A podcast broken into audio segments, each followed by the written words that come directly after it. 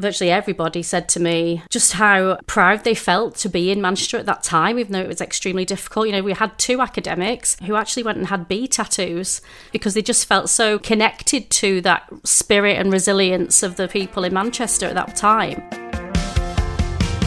Meet Dr. Kirsty Fairclough. Kirsty's an internationally renowned academic, a reader in screen studies, and that means that she makes sense of the world we live in through looking at popular culture. She often studies major celebrities like Beyonce, Prince, and Dolly Parton's next on a list. She's based at the new state of the art School of Digital Arts, otherwise known as SODA, which is part of Manchester Metropolitan University. You'll find out from Kirsty what popular culture can teach us and why that's important. And you'll also hear what it was like to open a major new education institution for Manchester right in the middle of a pandemic. I'm Lisa Morton from Roland Dransfield PR, and this is We Built This City. Kirsty, welcome to We Built This City. Thank you. Thanks for having me. Thank you so much. So, you're a Boltonian and you were born and bred in Westhoughton and you live there now. So, first of all, tell me what took you from Bolton to Minneapolis? Oh, that's an interesting way to start. um, yeah, Bolton born and bred. So, uh, yeah, Westhoughton is where I grew up. I lived uh, in Rawtenstall for a few years, lived in uh, Salford, then came back to Westhoughton. Um, not that long ago, but it was Prince. Prince took me to Minneapolis, as I'm, a lot of people kind of know um, that I've done quite a lot of work on Prince, and uh, I've been a massive fan since I was a teenager, huge fan. And through my kind of academic work, doing celebrity studies and kind of music and sound studies, when he passed away, I just thought, why has no one ever really looked at his work in any kind of critical sense. So I find it really surprising, given like celebrity studies and kind of you know uh, popular music studies is such a big thing in in our discipline. But Prince had never really been looked at in that way, and I just thought, you know what, if I don't do this, somebody else will. So I thought I'm going to go for this. We'll create a conference, and it was a conference that is aimed at academics, but also, of course, at fans. And it was a way to kind of recognise and to understand his legacy and to think about how he's had an impact on not not just music, but on fashion, on film, on kind of the way we understand gender, sexuality, race, all kinds of different ways that we can look at his work. So, um, we hosted this conference in Salford at the University of Salford, where I was an academic for many, many years, um, in 2017. And we engaged all kinds of partners across the city. It was fantastic. So we worked with Home, we worked with Salford City Council, you know, we were working with the Lowry, and we had this huge conference that took place. It was two days after the Manchester Arena attack. So um, it was an extremely difficult moment for a whole host of reasons. And it was very kind of touch and go whether we would be allowed to go ahead, but thank goodness we were allowed and it was incredible. And the not only it was about Prince and about his legacy, but it was about music in Manchester and recognizing the resilience of the city at that very very difficult time. Um, so it was quite a moment, which has kind of spiraled and kind of snowballed into all kinds of things now, and has taken me to Minneapolis many times, and I've got to know the Prince family and many fans from across the world and academics. Got a whole kind of academic community now, and me and um, one of guests that I know you've had on the podcast yeah. before, Karen Gabay, went to Minneapolis together. Yeah, we've had a really amazing amazing journey, thanks to Prince. Wow. And you're wearing a purple sweater now as we speak. I just noticed that, yeah. It wasn't deliberate. Andy's behind me there on that, um, on that picture. Obviously, you can't see that for listeners. And so, yeah, a couple of things there then. So that must have been incredibly poignant to hold that conference two days after the arena attack. Did that change things? Did it give it more kind of, you know, gravity in a way? Oh, absolutely. And we had people from all over the world. So we had academics and fans from New Zealand, from Australia, from the States, from um, a number of European countries. And I think virtually everybody said to me, and the other organizer, Mike Alleyne, who's from Middle Tennessee State University, who's been a brilliant kind of academic partner of mine, just how um, proud they felt to be in Manchester at that time, even though it was extremely difficult. You know, we had two academics uh, sorry, an academic and her daughter who actually went and had bee tattoos. Wow. When they were yeah, on, lining up day, outside. Yeah, yeah, the day before they left because they just felt so kind of connected to that spirit and resilience of the people in Manchester at that time. But it was extremely difficult because we were, you know, the university quite rightly and were saying this can't go ahead. We can't have an event of this size at this time because it's so, you know, we didn't quite know what had happened. Everything was in chaos, as you know. But in the end, we were, you know, given the go ahead, but it was, yeah, probably the most difficult moment of my academic career for sure. Yeah, absolutely. I'm absolutely sure. And we can all remember those few days and weeks after the attack. So there's a couple of bees buzzing around where Tennessee, a couple of Manchester bees. Uh, yeah, absolutely. yeah, yeah. And Karen said to me as well that when she came on the podcast, though, you, you're close to Prince's family now, aren't you? How did they feel about this massive interest just from Manchester about Prince and his life and his work? Yeah, there was a kind of interesting reaction. It's like, why is why are people in Manchester doing this? What has this got to do with you know Manchester? It should be about someone in Minneapolis doing it. But what we did was work with the University of Minnesota, and we made sure that we connected with academics there, and that the you know the Prince family were on board with what we were doing, and understood that this is about academic scrutiny and about critical analysis, but it's also about celebration. And I think that's what I've kind of done with a lot of my conferences. They've been absolutely academically rigorous, but they've also had a dimension that's open to the public to understand what we do because sometimes it's kind of, well, why do you study famous people or why do you study something popular? What's the relevance of that? And so that when you can open up kind of debate in in the in those ways by inviting people into academic conferences, it can kind of shine a light in different ways so that the you know people can understand you know what it is that we do and why we do it because you know as much as I'm a fan of Prince, we also need to understand uh, you know and interrogate what mm. has worked in his career and what didn't work, and you know the, all the kind of different facets of it, really. Absolutely, that's so interesting. And so, just going back to you as a young girl in Bolton with your poster of Prince on your bedroom wall, what was it about him that inspired you so much? You know what? I think it was one. I thought he was absolutely gorgeous. Yeah. you know, he was five foot two and I'm five foot. I thought, oh, perfect man for me. I was literally obsessed. I just loved the fashion, of course. I loved the music. I was the only person in my entire friend circle who like Prince. So I was definitely the anomaly. But uh, I would just, you know, at any opportunity, I'd be hanging outside uh, X Records in Bolton before they opened on a Saturday to go and um, chat to the, the guy who ran it. He was a Prince fan at the time. I, I can, not even remember his name actually. But I used to kind of buy his records or, you know, listen to his music constantly. And yeah, I was just obsessed in every way. It was everything about him, the whole package. Oh, well, you know, I can relate to that because when I was at the first year at sixth form, we used to have Prince dinner parties, which consisted of a baked potato with either cheese or tuna on it and a load of red wine. And used to watch Purple Rain like literally all the time. So there's a big group of us at Eccles College who were obsessed wow. with Prince. I was five foot ten though, so he's never going to work for me. and I absolutely love the fact that the conference about Prince was called Purple Rain, R E I G N and it seems so fitting that like the rain element of being in Manchester, so it kind of was almost meant to be.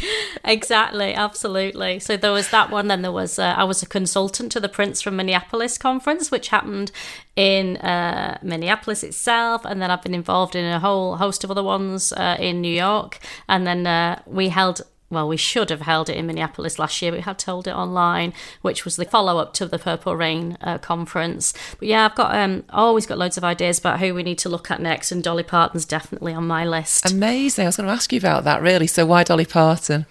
I just think she's such an interesting, uh, well, interesting human being, interesting artist who's often underrated in in um, many respects as a songwriter. I mean, her songwriting prowess is absolutely incredible. As a feminist icon in many respects you know also as a kind of political figure what she did with the investment into the vaccine. She's really um, a fascinating character. And also in terms of transmedia how she has managed to traverse so many different mediums. So the films the music there's so many different ways in which we can we can look at dolly. And she does seem to never offend anyone. She always seems to be extremely popular in so many different areas by so many different people who have different political allegiances if you think you know particularly in the states being a gay icon as well i think she's a fascinating fascinating character that documentary was about a year ago wasn't it i mean that was an eye-opener in terms yeah. of the music writing prowess as you say i mean just yeah. absolutely incredible and ahead of her time mm. but so many challenges that she had to come through so early on around yeah, her absolutely. appearance and the way that she had to show up Let's go back to your childhood in Bolton then. What was it like growing up in Bolton and what impact did your childhood have on you? Well, my dad was a teacher, so there was a kind of very heavy focus on academic excellence. And my response to that was to get basically two GCSEs and not to take a blind bit of notice of him actually. So I was very rebellious when I was a teenager, really only interested in drama and acting. So I was writing plays when I was a kid, making the whole street, you know, acting them and I'd direct them. So yeah, I was very um, dramatic and theatrical. I was always interested in acting, acting, acting, or, or being a pop star, as many of us were, you know.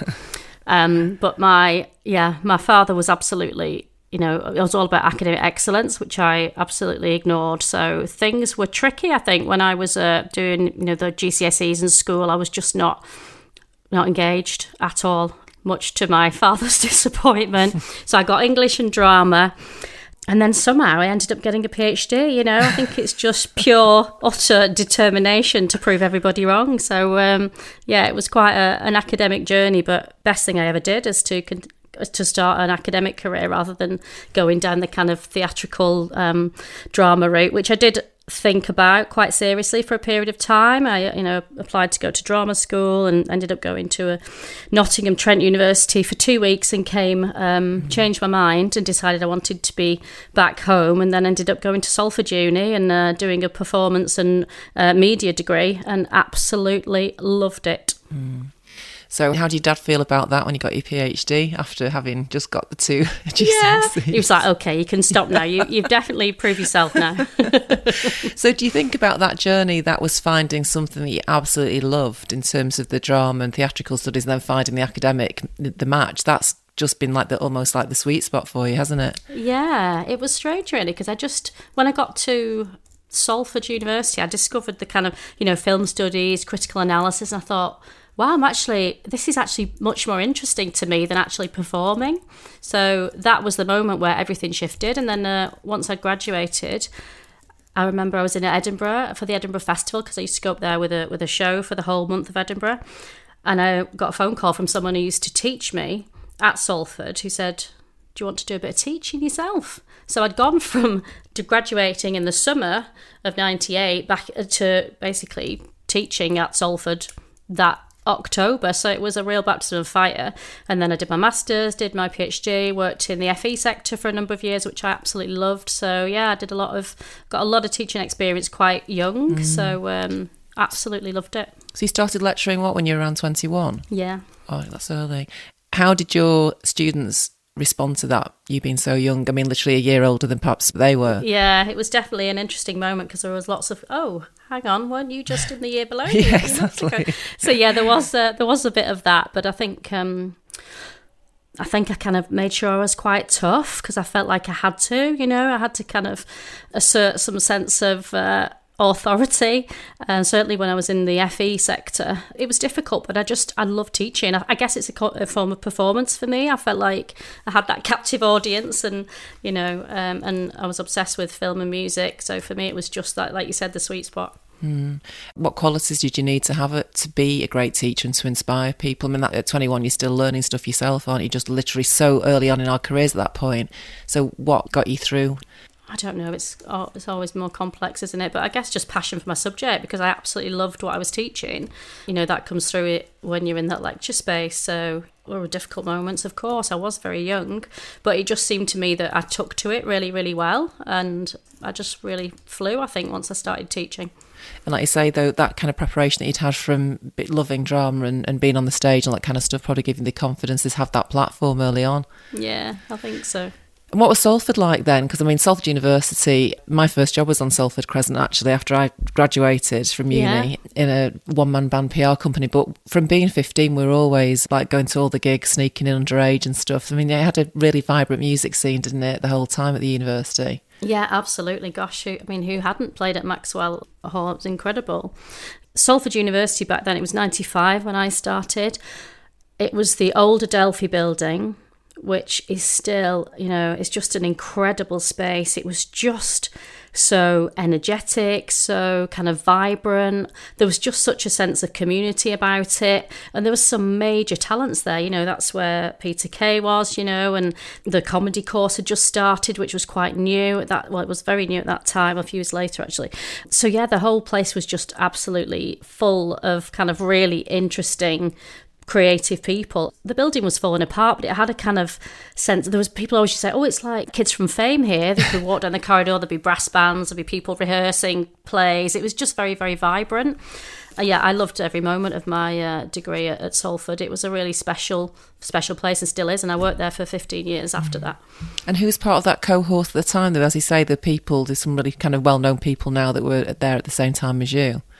Yeah, so Peter was there. There's um, the um, magician uh, Barrington Powell, who's done amazing work. Carl Lucas was there at the time. Chris Bisson a couple of few years later. Yeah, there's some really uh, Jason Manford, of course. Some really interesting, um, interesting people who were there, and some yeah major talents. Absolutely. So you worked at the University of Salford for a long time. You said, you know, and it's been kind of a really important part of your life. And then that must have been a big step then to move over to MMU, which you've recently opened a, a new £35 million building, the School of Digital Art. So that's creating a whole new legacy for Manchester, isn't it? So can you tell me about your role there and what the school's going to do? Yeah, absolutely. So I moved to Manchester Met in lockdown, July of 2020. It was a real uh, interesting time to be working in a new environment. I'd heard about the um, SODA project or the School of Digital Arts project for a while and I'd wanted to be involved. So it was really the right time. I'd moved up to Associate Dean for Research and Innovation at Salford. So I'd done a, a lot during my 15 years there. And I thought this is, you know, the right time to move. And I think the, the School of Digital Arts project one, it's just been an absolute privilege to be able to set up a new school, particularly in this context as well. It's been incredibly difficult, but also incredibly rewarding. It's an amazing team of people who are hugely committed to what the Soda project is. As you said, it's a £35 million investment from Greater Manchester Combined Authority, which is looking at the digital skills pipeline and how to uh, support young people in the region, uh, obviously, and beyond in terms of the kinds of jobs that they might go into that are in the digital sector. So we do teach from filmmaking and animation to photography to games art, games design. We do a lot of immersive technology, so AR, VR. So it's really, uh, and of course, digital art. It's moving into some really interesting spaces, the kind of curriculum that we teach. And what's, I think, for me, is really special about it is that it's that industry connectivity straight from the moment that the students walk into into the Soda building, which is only just opened and it looks fantastic. It's got this amazing facade that I don't know if you've seen it, Lisa, but yeah. it's um, a huge digital digital screen where we've had the um, students' work shown on it already. It's been really it's beautiful and and really quite um, quite something for the, the landscape of the city and how it looks. It's it's really gorgeous.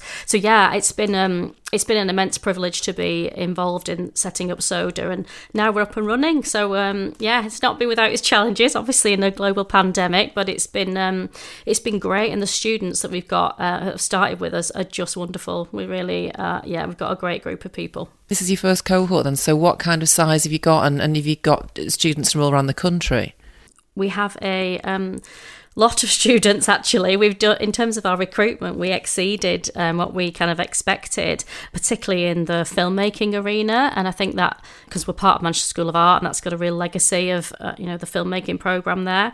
We also have some amazing support from Oscar-winning filmmaker Danny Boyle, Nicola Schindler, a fantastic TV producer, Jenn Nkiru, who is a filmmaker and visual artist who just worked with Beyonce on uh, Beyonce's Black Is King. So we've got some amazing support. So I think that that kind of that whole ripple effect of, of that as well as you know what we have to offer in terms of the legacy of Manchester School of Art makes it quite a unique space and uh, yeah we're growing already. You know, the, the kind of applications we've had for next year mm. are just um, much more than we expected. So, so good. It's fantastic. And setting legacy, as you say, you know, setting up a, a new institution, educational institution in the middle of a pandemic, because mm. you presumably started it and knew you were going to do it before. Yeah looking back now, I mean, when you kind of found out that we were going to go into a, a, whole lockdown situation, what do you think? Do you think what should have stayed, or I mean, were, were you overwhelmed by that? What you? How did you deal with it? Yeah, well, for me, I just thought, right, let's just let's do this. Let's yeah. just get the soda word out there. So I'd started in the July 2020, and I was just kind of making sure that we got the the kind of word out about soda, got involved in a kind of you know profile raising opportunity. So we worked with Creative England and the Creative Coalition there. I worked with Digital City Festival, so uh, and kind of my connections across the the city region. You know, just making sure that the the soda word got out that we were opening and that we were on track. So I found it a, a great challenge, but I really like it. I like a good challenge and I like um, sticking with something and getting getting my teeth stuck into it, so to speak. And so, looking forward now it's to Soda, what what impact do you think that's going to have on Manchester in terms of the talent that's going to bring into the city and hopefully retain? Yeah, well, I think um, we're already proving that it, you know it's having that uh, uh that effect, mm. um, just by the numbers, just by the kind of you know the commitment that the students have to to Manchester and to what Soda um, is and what it means. I think it's already building that community. And I think it's also about the engagement with business and that we're getting so many fantastic connections and opportunities coming to us and that just says a lot about already about the kind of you know the impact that we're having so what we want to of course you know continue to do is to make sure that we're supporting young people and giving them the opportunities to work you know with industry and to be able to develop their skill set so that they're ready to go into a whole host of in, uh, industries around kind of creative digital and tech mm. Because that's one of the things that's come out of the pandemic, hasn't it? Throughout the, the pandemic and the issues surrounding that is the fact that the future skills for young people that often a lot of those skills just aren't present in terms of the skills that we'll need for the future and young people don't have access to those opportunities. So something like soda i suppose in a way is it will feel more accessible in terms of just a traditional educational institution yeah, absolutely. And we have um, throughout the whole of the SODA offer, no matter what course you're on, whether you're on a foundation degree or whether you're on a master's, we have what's something called the CoLab. So it's a collaborative lab. So from the moment that the students walk through the door, they have opportunities to work with industry and cultural industries and charities. So, for example, we're working with the Hut Group, we're working with the Pankhurst Centre, so that students from any programme get to have the opportunity to work with industry or a cultural organisation or a charity from the moment they start so that they're understanding what it means to build that skill set so that they can say yeah you know i didn't wait till my third year to start having work experience. I started the moment i walked into soda. And i think that's what's really special about it so that they're building that skill set up from the moment they start so that they are then being able to move into industry or whatever it may be, or a freelance portfolio career as soon as they they graduate. Or even during the time that they're studying, they've got Absolutely. the opportunity, haven't they? So yeah. the, the, kind of the, the learning as, as they go. I mean, it's similar to the yeah. UA ninety two model. That absolutely. I mean, that segues nicely into you're invited to be an ambassador for our year 2022, which is working with the new leader Bev Craig and CEO City Council Joanne Roney around a campaign which puts young people at the very front of what we do as a city going forward now. And what we're asking for is the same thing. We want businesses and institutions around the city to come together and support those young people. So, what was it about our year that really appealed to you in terms of getting involved? Mm. I think it's because it's been such an incredibly difficult time for young people.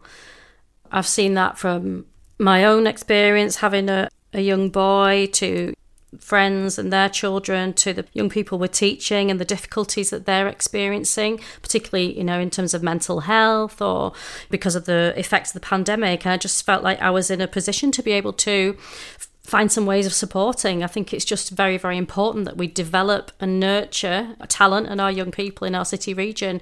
I think sometimes there can be kind of all sorts of assumptions made about young people, and I think sometimes they just need to be listened to mm, and given that so. you know support. Uh, to be able to thrive and you know that's what I want to why I'm interested in being a part of this campaign it's about allowing young people to thrive and have a space to be able to to develop their their skills and talent and that's one thing that came out of that wide piece of engagement with schools and youth groups, which was they didn't feel listened to.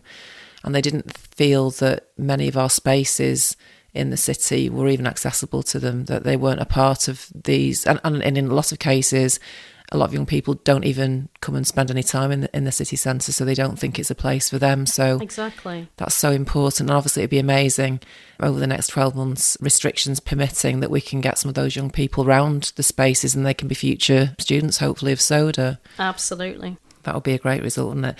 And so, and you led on some research recently into the creative and tech industries that are based in Manchester. So, tell me about that, and where would you say Manchester stands internationally in that respect? Ah, yeah, the Prolific North work that we did. So that was the Global Reach Report. So that was one of the first pieces of research that I led on when I started at SODA. So that was a, a commission piece of research that was looking at companies within the north, it was quite broad, that had that global reach. So they had headquarters uh, overseas and as well as in the, the north region generally. And it's actually it's really impressive in terms of the, the reach that we do have and that you know there is a that sense of us being global in terms of the export of what skills and talent that we have and how that is proliferates all over the world. And that was uh, yeah really exciting piece to be involved in. And it's interesting wasn't it not long ago i think just before christmas there was an la video and gaming business that announced that it's opening a, a manchester base in 2022 and be creating more than a thousand jobs in the next five years which is fantastic news for the region so, why do you think Manchester is such a, a, hotbed and creates such a draw for international businesses to come here and, and you know access our talent? Mm, well, I think it's very easy to collaborate here. I've had that said to me so many times when I've worked with people in London or in the States. That sense of, oh, you can get things done. People just want to work together. There's a real sense that, I mean, not obviously not all the time, but, you know, generally there's a real spirit of collaboration, which I think is really quite I'm sure you've heard it uh, many times, Lisa, quite unique actually and i think there is something about you know the way that we do things that people are open people are open to ideas and she's just getting stuck in and getting things done. Mm. and more so i think in the last couple of years than ever. I mean we've we've always been known for that but the way that you know we have this whole analogy of you know the hive and the worker bees i've, I've never experienced anything. Well actually i set the business up just after the ira bomb a month after, then the next few years after that were similar. And again, I suppose after the arena attack, when we have moments of crisis as a, as a city or city region, the strength, you know, that the power in, in people coming together is actually an incredible, uh, an incredible energy, isn't it, to be part of? Oh, honestly, when I talk about it, it gives me chills mm. because it is it is true mm. and it's very visible and it is very real. And that's what I think I experienced profoundly when we had all of those people from all over the world who were in Manchester for the event we were hosting. And the, the sense that they were so surprised by the way the people in the city and beyond in the region reacted. You know, people did come together and want to help each other and want to reach out and support each other. And I think that that's you know is very very special to to Manchester and Greater Manchester generally. Yeah, there's such a sense of, of real kindness, and yeah, we've had the same comments from businesses who are outside of, of Manchester. A lot of London businesses want to come to us to help us try and really engage them with the network and get them into the DNA of the city. Because I've always said to our London clients or international clients, Manchester's an amazing place and you're going to want to come and invest here, but you can't come and up on the train once a month, kiss a few babies, and get back down south. You know, you've oh, got no. to be part of the fabric, and the, the ones that succeed are the ones that genuinely do that, not just out of the fact that they they have to be seen to do it, but because they really fall in love with the city. Yeah, absolutely, and uh, yeah, I couldn't agree more. I think that's what's kept me here for all of these years. I just have no desire to move to any other city. I just, it's absolutely, I adore Manchester so much. And yeah, absolutely. We talk about relationships and how important they are at Roland Dransfield and the importance of nurturing those. I was taught by an editor when I first started my job in PR be really nice to the junior reporters. The fact is, they're going to be the editor at some point, and you're yeah. going to be able to get your story into them if you've not really treated them with respect. And and I tell our team that. What would you say is important to building those relationships? Because obviously, you say, you know, you've had a very successful career. You must have people in your life now, professionally and personally, that you've kind of gone on that whole journey with.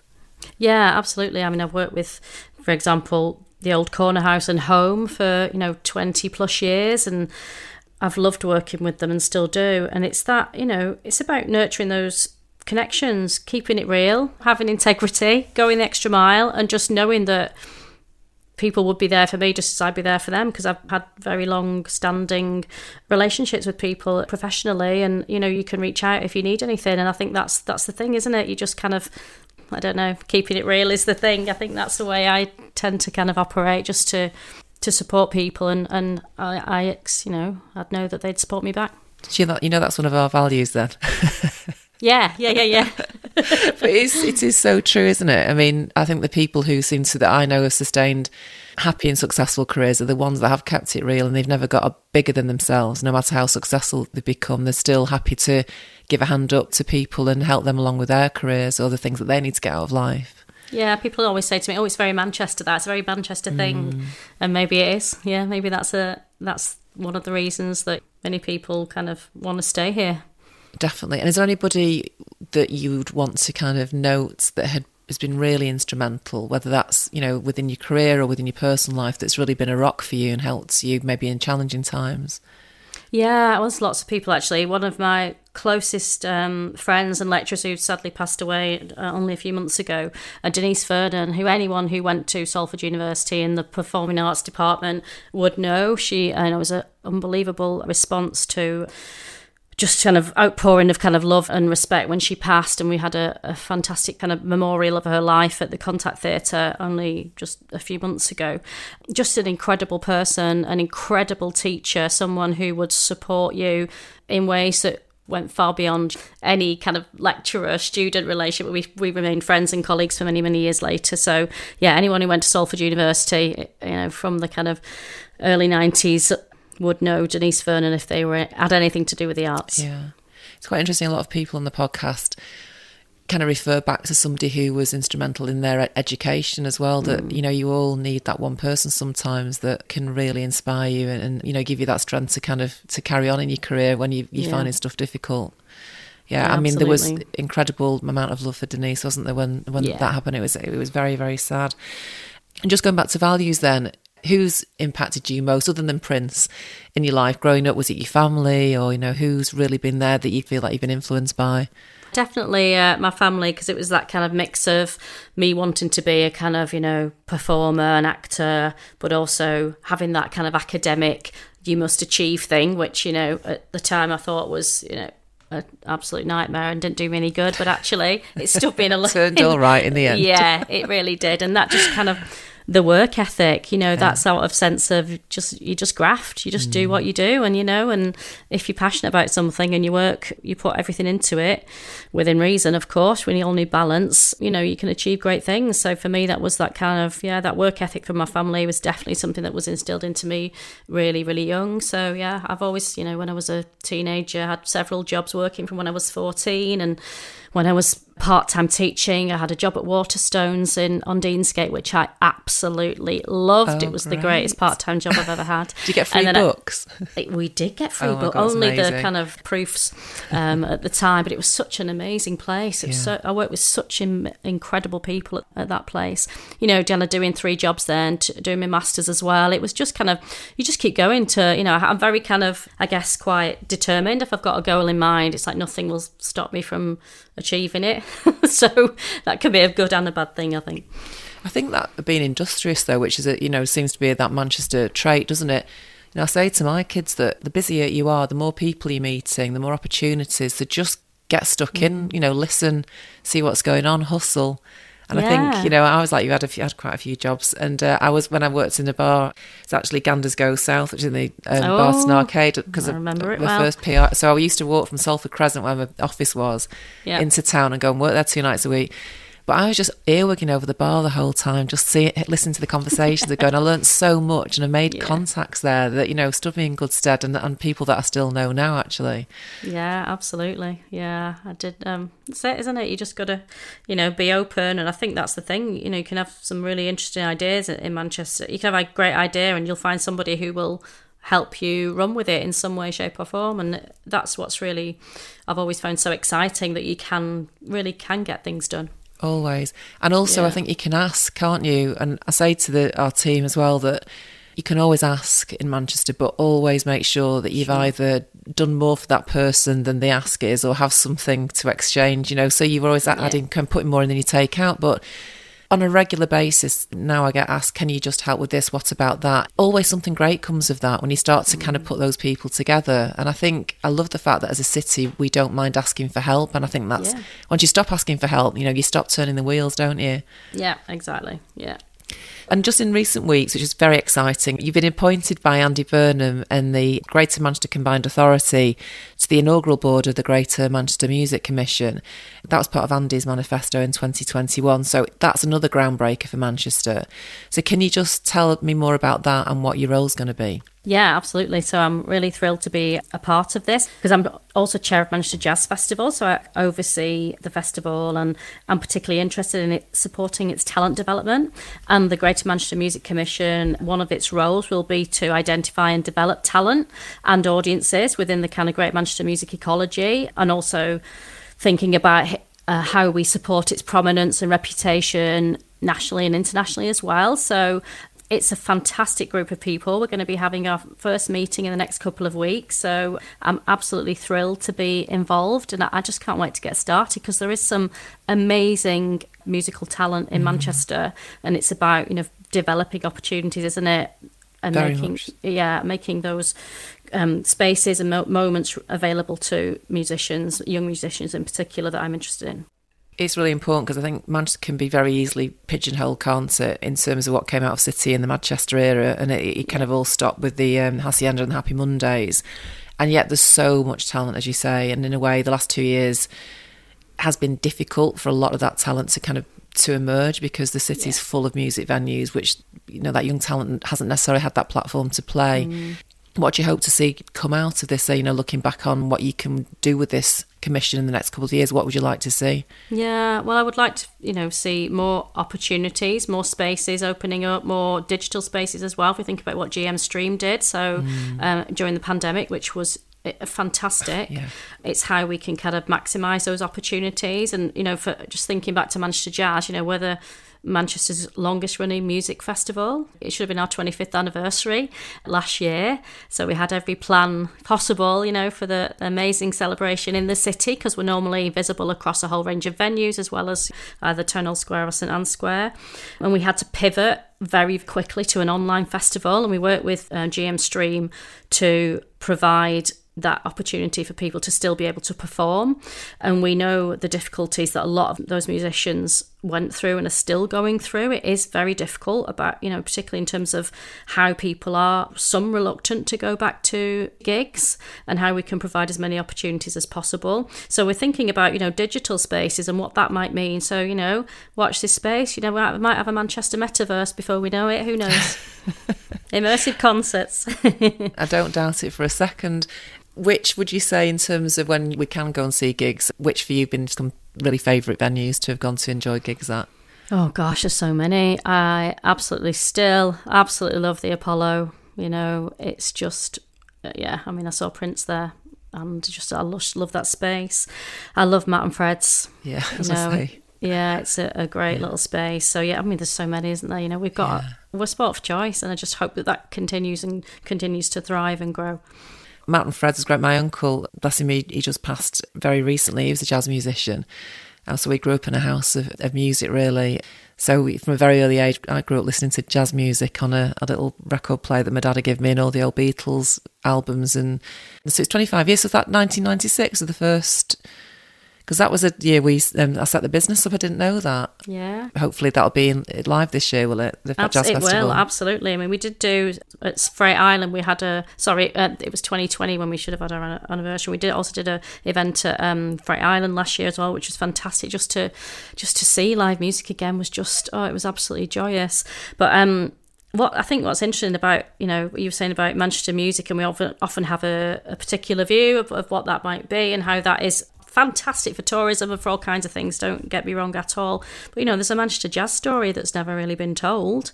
You know, there's all kinds of different musical genres that might not that are there and are thriving, but just might not have had the spotlight shot on them. So, I'm really passionate about the Manchester a jazz festival generally, and also particularly about our talent development projects that we have and we've had running for a number of years now to really support young jazz musicians coming through. We, we pair them with a mentor and we kind of give them a platform to be able to, you know, nurture the talent and perform. That's amazing because I think there's probably not many people are aware of that unless you're a jazz um, mm-hmm. fan. And jazz has been seen by a lot of young people, and it was when I was growing up. It was it was unfashionable It wasn't, Mm, you know, everybody wanted to get into a different type of music. But I was at Ronnie Scott's recently, just before Christmas, Yeah. not been before. My God, it blew me Oh, away. it's amazing, isn't it? Unbel- unbelievable. Yeah. Um, and so, yeah, so that's fantastic then to engage Mm. young people um, in such a great genre of music. Yeah, we have Soundcheck and Hot House, which are our two talent development streams. So that's a very, very important part of what Manchester Jazz Festival is is all about. And there's a perception of jazz, absolutely, but it's so much more than that, and it's so it's proliferated into and taken in all kinds of other genres as well now, and it's really it's a kind of multifaceted thing in of its own right in its own right. And what we do is showcase all aspects of jazz and all different types of jazz music and what what it can be and what it is and where it's going and how it's evolving. That sounds great. So I'm going to get more involved in that for sure. And just mentioning again, Stream GM, I mean, that was a lifesaver, wasn't it? One incredible, I hate the word, but pivot. That was, we never imagined that we'd be watching such incredible music in our kitchens. Oh god, and it just it was you know it just helped a lot of people. I think and um, really did quite profoundly. You know, it really brought people together, didn't it? And you know, it was also for many of us the nostalgia factor. But it was really, yeah, it was really something special. So yeah, well done. Mm. It was to, wonderful. to And they're together in one voice that um, Oh, yeah. that Rose Marley did on the doorstep. I mean, that was Yeah, Rose is great. Yeah. unbelievable. My daughter actually managed to get on that. She sang Tom Walker oh, on that and she got on it and I can't I'll never forget just actually watching that and she came on singing in the garden. Wow. It was pretty amazing. Yeah, Rose did an incredible job on that. Yeah, and they So- showcased so much, didn't they? You know, the Yeah. Camerata did stuff as Oh, well. It was just, yeah, it was so great that it wasn't just about going back to the 90s nostalgia moment. There was a, all kinds of music showcased, and Manchester Jazz was part of that. That was wonderful. And we talk about legacy at Roland Dransfield, and you've obviously looked into the legacy of so many pop culture icons. Has working in that area made you conscious of your own? Oh, that's an interesting one. Um, I guess so. I just want to keep doing interesting work and to try and you know support young people in in Manchester because the arts absolutely changed my life, and for me, it's just very special to be involved in artistic and creative endeavours. So for me, I just want to be, I guess, known for for helping people engage with that. Mm, that's a wonderful legacy to leave for sure.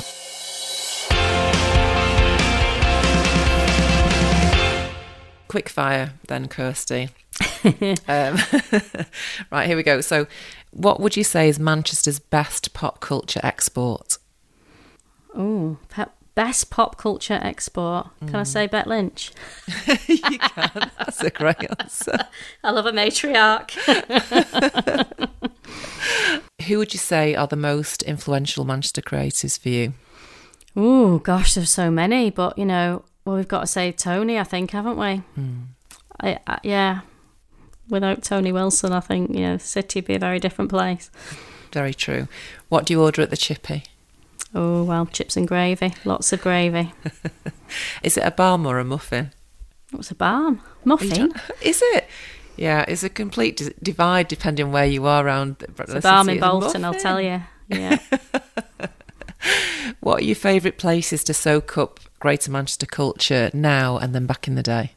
Yeah, well, for me, it was usually it started my uh, back in the day Saturday morning at X Records. Then we'd go to uh, Affleck's and just hang around all day. So, yeah, just hang around all day is what every weekend. And um, now, I mean, home for me is yeah, I just absolutely love the place. It's so welcoming, and it's been a great friend to me that over the years. And when it was the corner house, and, and you know now it's home. Obviously, it's been home for a number of years, but yeah, it's um, yeah, a special place for me. It's such an incredible place. And Richard Leese said that now he's going part time, that he's going to be spending a lot more time there. Yeah, It, and it is it's amazing. You can spend days in there. But when the corner house closed, oh my god, I was devastated. I mean, I was. everybody was. We thought we what it was the end of an era, but then it was.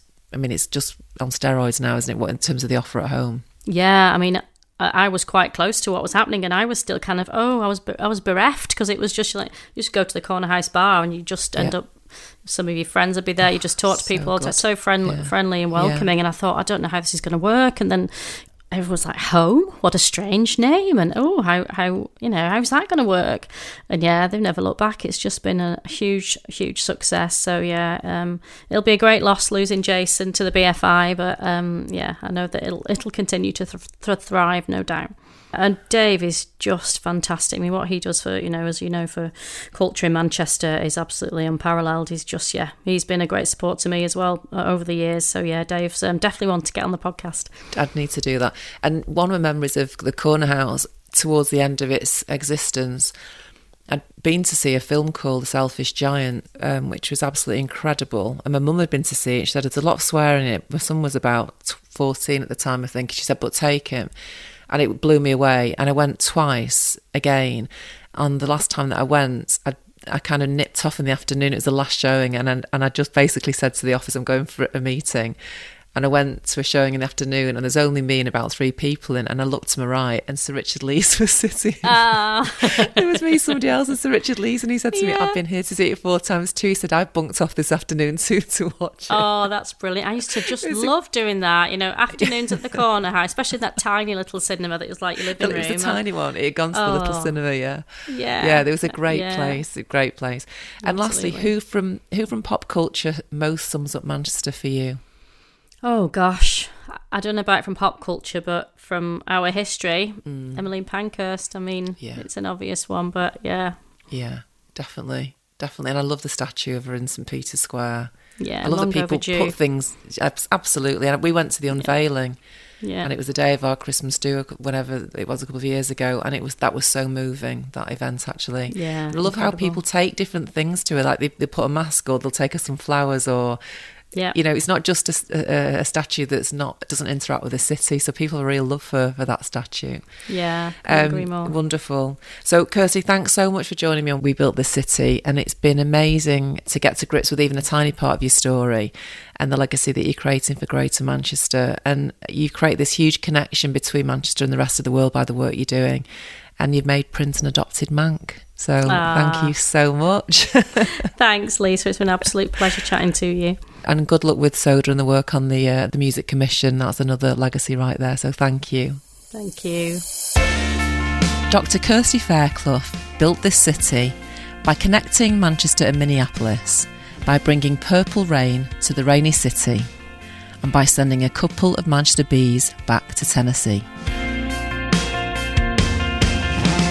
On the next episode of We Built This City, you'll hear from Dr. Marilyn Comrie, OBE. She's an award winning social entrepreneur and green tech innovator. That episode will be available on January the 27th.